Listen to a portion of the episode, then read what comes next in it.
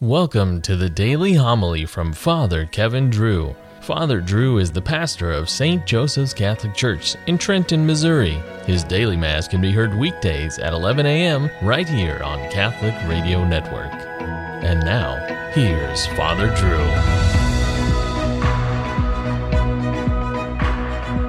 A reading from the first letter of St. Paul to the Corinthians. In regard to virgins, I have no commandment from the Lord, but I give my opinion as one who by the Lord's mercy is trustworthy. So this is what I think best because of the present distress that it is a good thing for a person to remain as he is. Are you bound to a wife? Do not seek a separation. Are you free of a wife? Then do not look for a wife. If you marry, however, you do not sin, nor does an unmarried woman sin if she marries. But such people will experience affliction in their earthly life. And I would like to spare you that. I tell you, brothers and sisters, the time is running out. From now on, let those having wives act as not having them. Those weeping is not weeping. Those rejoicing is not rejoicing. Those buying is not owning. Those using the world as not using it fully. For the world, in its present form, is passing away. I should like you to be free of anxieties. An unmarried man is anxious about the things of the Lord, how he may please the Lord.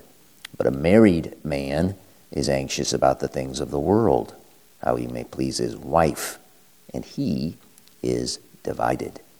An unmarried woman or a virgin is anxious about the things of the Lord, so that she may be holy in both body and spirit. A married woman, on the other hand, is anxious about the things of the world, how she may please her husband. I am telling you this for your own benefit, not to impose a restraint upon you, but for the sake of propriety and adherence to the Lord without distraction. The word of the Lord. The Lord be with you. A reading from the Holy Gospel according to Mark. The mother of Jesus and his brothers arrived at the house. Standing outside, they sent word to him and called him. A crowd seated around him told him, Your mother and your brothers and your sisters are outside asking for you. But he said to them in reply, Who are my mother and my brothers? And looking around at those seated in the circle, he said, Here are my mother and my brothers.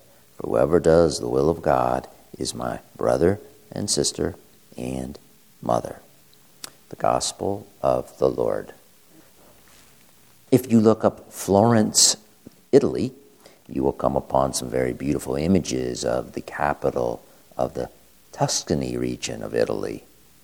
Florence contains magnificent churches and statues, paintings, and outdoor piazzas. From around 1400 to 1600, Florence was one of the most important cities in the world. Its gold coin, known as the florin, financed popes and kings and queens all over Europe.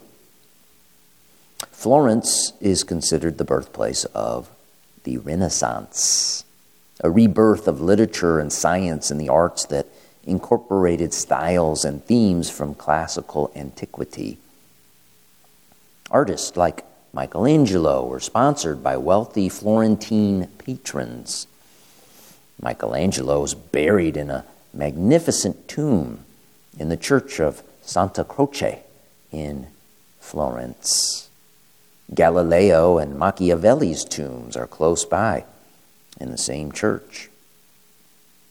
Our saint today, Mary Magdalene de Pazzi, was born into a noble Florence family during its golden age and 1566.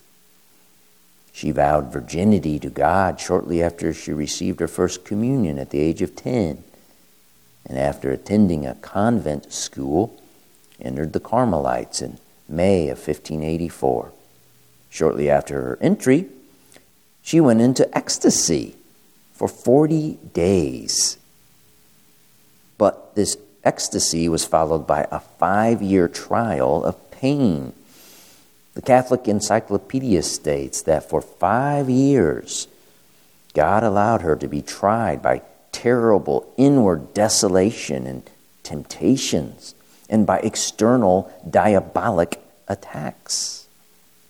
The courageous severity and deep humility of the means that she took for overcoming these only served to make her virtues shine more brilliantly in the eyes of her community. This five year trial, as painful as it was, gave her a personal, familiar relationship with Jesus. Before this trial, Jesus told her, I will take away not the grace, but the feeling of grace. Though I will seem to leave you, I will be closer to you. This was easy for her to accept in the midst of ecstasy, but as she said later, she had not experienced it yet. So, at the age of 19, Mary Magdalene started five years of dryness and desolation in which she was repelled by prayer and tempted by everything. She referred to her heart as a pitch dark room with only a feeble light shining that only made the darkness deeper. She was so depressed, she was found twice close to suicide. All she could do to fight back was to hold on to prayer, penance, and serving others, even when it appeared to do no good. His Holiness Benedict XVI in 2007 wrote of her physical suffering that began in 1604. Mary Magdalene de Pazzi was oppressed by atrocious physical and spiritual pain, which lasted until her death on Friday, May 25th, 1607, at 3 p.m. Within 20 years of her death, the Florentine pontiff Urban VIII had already proclaimed her blessed. Pope Clement IX inscribed her in the roll of saints on April 28, 1669. If you feel like God is not close to you, remember that's only how you feel, for God is indeed closer than you know if you feel like your heart is a pitch dark room, think on the wonderful Carmelite nun, Mary Magdalene de Pazzi. Through her time of trial, all she could do was hold on to prayer, penance, and serving others. She persevered. She is telling you to use these same weapons to fight back so you can persevere.